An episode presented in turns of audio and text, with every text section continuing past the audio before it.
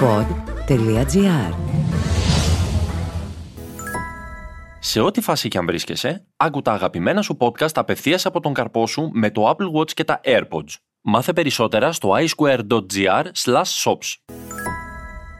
Λοιπόν, πριν ξεκινήσουμε την ακρόαση του podcast, να σας πω ότι οι καλοί λογαριασμοί κάνουν τους καλούς φίλους, δηλαδή σε αυτά που θα ακουστούν στα επόμενα λεπτά υπάρχουν πάρα πολλά spoiler για το Breaking Bad και το Better Call Saul. Συνεπώς, αν δεν έχετε δει τις σειρές ή τέλος πάντων τις βλέπετε και δεν θέλετε να πέσετε πάνω στην άρκη των spoiler, αφήστε αυτό το podcast και τα ξαναλέμε μια άλλη στιγμή. Δεν θα χαλάσουμε τις καρδιές μας γι' αυτό. Εντάξει, λοιπόν, μουσική από το Better Call Saul. Πάμε στο σήμα και ξεκινάμε.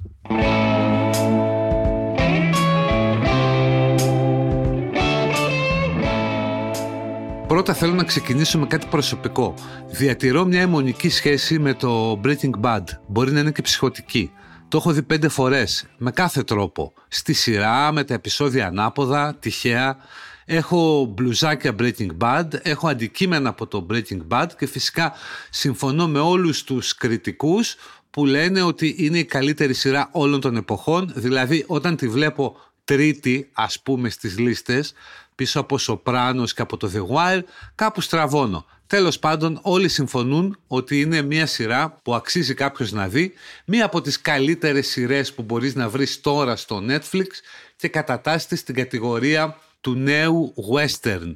Το Breaking Bad, για όσους δεν το έχουν δει, αφηγείται την ιστορία ενός καθηγητή χημίας στο Νέο Μεξικό, που όταν μαθαίνει ότι έχει καρκίνο του πνεύμονα και ετοιμάζεται να φορέσει το ξύλινο παλτό και να πάει στο δημιουργό του, αποφασίζει να παρασκευάσει κρυσταλλική μεθαφεταμίνη, δηλαδή crystal meth, που λέει ο λαός, μαζί με ένα παλιό μαθητή του, προκειμένου να εξασφαλίσει την οικογένειά του. Συνηθισμένη ιστορία θα μου πείτε, ναι ξέρω συμβαίνει συχνά, οπότε λοιπόν αυτός ο τύπος φτάνει κάποτε να έχει μια παλέτα σαν αυτή που βάζουμε τα ξύλα στο τζάκι αλλά με δεσμίδες από 100 δόλαρα, κάπου ας πούμε 8, 10, 50, 100 εκατομμύρια δολάρια πίνουν πάρα πολύ μεθ στην Αμερική πλην όμως χάνει τα περισσότερα από αυτά και στο τέλος καταλήγει νεκρός. Αυτός ο τύπος είχε ένα δικηγόρο που συνεργαζόταν με το καρτέλ τον Σολ Goodman, ο οποίος είχε και ο σύνθημα Better Call Saul, δηλαδή καλύτερα να φωνάξεις το Soul όταν μπλέξεις και είχε όντως ως πελάτες όλο το λούμπεν στοιχείο. Έκανε κάποιες δουλειές για καρτέλ, αλλά οι περισσότεροι από τους πελάτες του, προφανώς για προκάλυμμα, ήταν κάτι κακομύριδες που τους πιάναν για δημόσια ούρηση, επειδή σπάσαν κανένα παρμπρίζ, τέτοια πράγματα. Όταν τελείωσε το Breaking Bad, μείναμε όλοι ορφανοί. Δηλαδή, λέγαμε δεν γίνεται, πρέπει να συνεχιστεί. Πρέπει αυτό το σύμπαν να συνεχίσει να υπάρχει, να συνεχίσει να διαστέλλεται, να μεγαλώνει. Και πράγματι, ο Vince Gilligan, ο θεός μας, αυτός δηλαδή που το δημιούργησε, μας ανακοίνωσε ότι θα παρουσιάσει μια καινούργια σειρά, το Better Call Saul. Και ερχόμαστε λοιπόν στο Better Call Saul. Better Call Saul ήταν το εμπορικό σύνθημα του δικηγόρου για τον οποίο λέγαμε μόλις τώρα, του δικηγόρου του Walter White, του δικηγόρου δηλαδή του λούμπεν στοιχείου στο Νέο Μεξικό. Η σειρά λοιπόν που τώρα βρίσκεται στην έκτη σεζόν μας διηγείται πώς αυτός ο άνθρωπος, ο κατά κόσμον Jimmy McGill, αναγκάστηκε να αλλάξει το όνομά του, να το κάνει Saul Goodman και να γίνει δικηγόρος των λούμπεν, δικηγόρος και νομικός παραστάτης του καρτέλ. Η σειρά ξεκίνησε βέβαια με τις καλύτερες δυνατές συνθήκες καθώς είχε από πίσω της όλη την προϊστορία, το legacy που λέμε βρε αδελφέ, του Breaking Bad καθώς και κάποιους σημαντικούς χαρακτήρες οι οποίοι είχαν αφήσει έντονο αποτύπωμα στη μητρική σειρά. Ξεκίνησε αλλά ο κόσμος άρχισε να γκρινιάζει και ξέρετε γιατί. Γιατί ήταν πάρα πολύ αργή. Δεν είχε καταιγιστική δράση, δεν είχε γρήγορες ανατροπές, δεν είχε τη μία εξέλιξη μετά την άλλη, δεν είχε το ένα πτώμα μετά το άλλο να πέφτουν ρε παιδί μου και να κάνουν ένα ωραίο ντόμινο από πτώματα. Ήταν πάρα πολύ αργό. Λες ας πούμε και το γράφαν πετώντας ταυτοχρόνως φελούς σε κάτι βαρέλια που φτιάχναν αμερικάνικο μπέρμπον. Κι όμως δεν έκλεβαν το χρόνο μας, δούλευαν για μας. Διότι όταν μία σειρά είναι τόσο αργή, έχει το χρόνο να διεισδύσει στο βάθος των χαρακτήρων. Ουσιαστικά λοιπόν γνωρίσαμε χαρακτήρες σε αυτή τη σειρά όπως δεν έχουμε κάνει σε καμία άλλη σειρά. μα σε καμία άλλη σειρά που ας έχει και πολλούς σεζόν. Ποιοι Peaky Blinders τώρα, εντάξει καλή είναι, και ποιο Lost, σε παρακαλώ με την απάτη, αυτό που μας δίνει το Better Call Saul είναι μοναδικό διότι πέρα από την κατάδυση στα σκοτάδια των χαρακτήρων βλέπουμε μια ιδιαίτερη σκηνοθετική και φωτογραφική άποψη που λειτουργούν ως εμβληματικά σήματα της σειράς.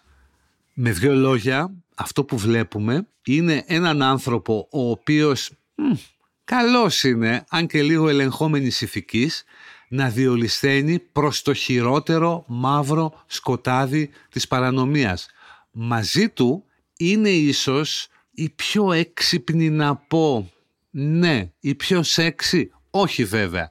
Η πιο ιδιαίτερη γυναικεία μορφή χαρακτήρα που είδαμε τα τελευταία χρόνια στην τηλεόραση. Είναι η Ray Seyhorn που ερμηνεύει την Kim Wexler. Η Kim Wexler είναι μια δικηγόρος η οποία συνδέεται και αισθηματικά με το Σολ. Είναι παραστάτης του και κατά κάποιο τρόπο είναι ο άνθρωπος που μέσα από ένα ηθικό περίβλημα τον τραβάει σιγά σιγά προς το βούρκο ή τέλος πάντων επιβεβαιώνει την επιλογή του να τραβήξει προς αυτό το βούρκο. Έχουμε βέβαια και άλλους χαρακτήρες, τον Μάικ που ερμηνεύει ο Τζόναθαν Μπάνξ, καταπληκτικός, τον Γκας Φρινγκ που τον ερμηνεύει ο Τζιανκάρλο Εσπόζιτο.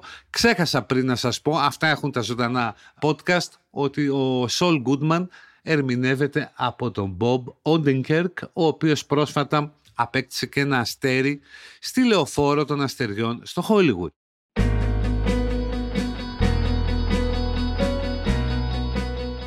Η βασική ιδιαιτερότητα αυτής της σειράς είναι ότι ξέρουμε όσοι έχουμε δει το Breaking Bad, δηλαδή όλοι όσοι βλέπουν αυτή τη σειρά έχουν δει και το Breaking Bad, ξέρουμε ποια θα είναι η τύχη των βασικών χαρακτήρων. Ξέρουμε δηλαδή πού θα πάει ο ένας, πώς θα πεθάνει ο άλλος, τα ξέρουμε όλα. Δεν ξέρουμε μόνο τι θα γίνει η Kim και δεν ξέραμε μέχρι το τρίτο επεισόδιο τι θα συμβεί με τον Νάτσο Βάργα. Ο Νάτσο Βάργα είναι ένας χαρακτήρας που ξεκινάει ουσιαστικά από το πουθενά. Είχαμε ακούσει μια αναφορά για αυτόν στο Breaking Bad. Προφανώς θα το είχαν βάλει έτσι χωρίς κάποιον ιδιαίτερο λόγο. Και ξαφνικά λοιπόν, ξαφνικά, χρειάστηκαν κάτι χρόνια, βλέπουμε ένα χαρακτήρα να μεγαλώνει, να αναπτύσσεται, να διεισδύει στο θυμικό των φαν της σειράς με τέτοιο τρόπο που είναι πρωτοφανής. Εγώ δεν θυμάμαι άλλον χαρακτήρα που μάλιστα δεν ερμηνεύεται από γνωστό ηθοποιό να έχει αποκτήσει τέτοια διείσδυση. Θα μου πει τι είναι ο Τόνι Σοπράνο. Ναι είναι, αλλά αυτό που γίνεται με τον Νάτσο Βάργα είναι κάτι άλλο, είναι πολύ πιο γλυκό διότι ενώ παίζει ένα κάθαρμα, ένα κολόπεδο υποτίθεται καταφέρνει τελικά και γίνεται τόσο αρεστός και αγαπητός στο κοινό ώστε στο τρίτο επεισόδιο στο τελευταίο δηλαδή που είδαμε μέχρι στιγμής, όταν ο Νάτσο Βάργα αυτοκτονεί για να μην τον σκοτώσουν, έχεις σπαράξει το σύμπαν. Σπάραξε το σύμπαν με τις ερμηνείες, με τα βλέμματα, με τη φωτογραφία, με τη σκηνοθεσία, με την καταραμένη την εξέλιξη που μας πήρε από τη σειρά το καλύτερο παιδί, το αγαπημένο μας παιδί. Και αντιλαμβάνεσαι τελικά ότι αυτό που είναι το Better Call Saul είναι μια σύγχρονη τραγωδία που στηρίζεται στο σαρκασμό, έχει σεξπυρική λογική, αλλά πάρα πολλές φορές η αισθητική της και οι παύσεις της παραπέμπουν σε μια σκηνοθετική προσέγγιση που θα υιοθετούσε για αρχαία ελληνική τραγωδία. Σας μπέρδεψα, το ξέρω, αλλά νομίζω ότι αυτός είναι ο μόνος τρόπος αυτή η υπερβολή που μπορεί να χρησιμοποίησα, να σας βάλω να κάτσετε να δείτε αυτή τη σειρά, αυτό το αριστούργημα.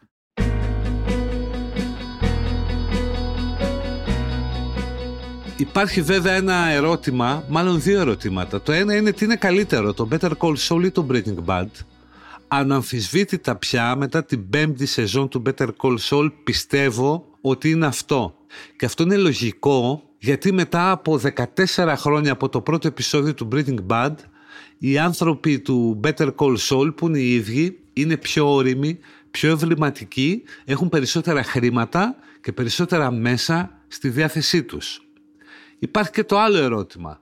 Ποιο να δείτε πρώτο αν δεν τα έχετε δει, το Better Call Saul ή το Breaking Bad; Αν δείτε πρώτα το Better Call Saul, ακολουθείτε φυσικά τη σωστή χρονική σειρά, αλλά νομίζω ότι θα χάσετε από το έβριμα του να ξέρεις τη μοίρα των χαρακτήρων και να βλέπεις πώς εξελίχθηκαν στη συνέχεια.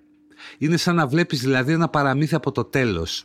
Αν από την άλλη το δείτε αντίστροφα, δηλαδή πρώτα το Breaking Bad και μετά το Better Call Saul, εκτός το από το ότι θα μπορείτε να κάνετε αυτό το παιχνίδισμα, να βλέπετε το χαρακτήρα και να ξέρετε τη μοίρα του και να λέτε «Έρε κακομύρι τι σε περιμένει», θα μπορείτε νομίζω να εξετάσετε καλύτερα το βάθος των χαρακτήρων, να ερμηνεύσετε κάποια πράγματα που έχετε δει στο Breaking Bad και τέλος πάντων δεν έχει σημασία τι σας λέω εγώ, σημασία έχει αυτό με το οποίο κλείνω το podcast. Δείτε οπωσδήποτε και τις δύο αυτές σειρές. Είναι πολιτιστικά αγαθά των καιρών μας. Δεν είναι απλώς τηλεοπτικές σειρές. Ξεκινήστε. You're goddamn right.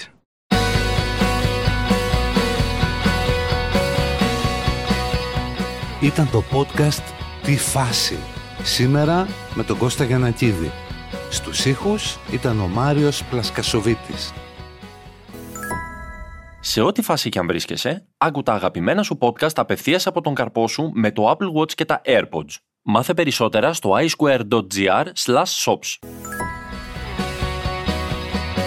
Τι φάση; Ειδήσεις και δηλώσεις που προκαλούν τον προβληματισμό, το γέλιο ή και τον θυμό μας. Μια προσωπική ματιά στην επικαιρότητα με την υπογραφή των ανθρώπων του pod.gr.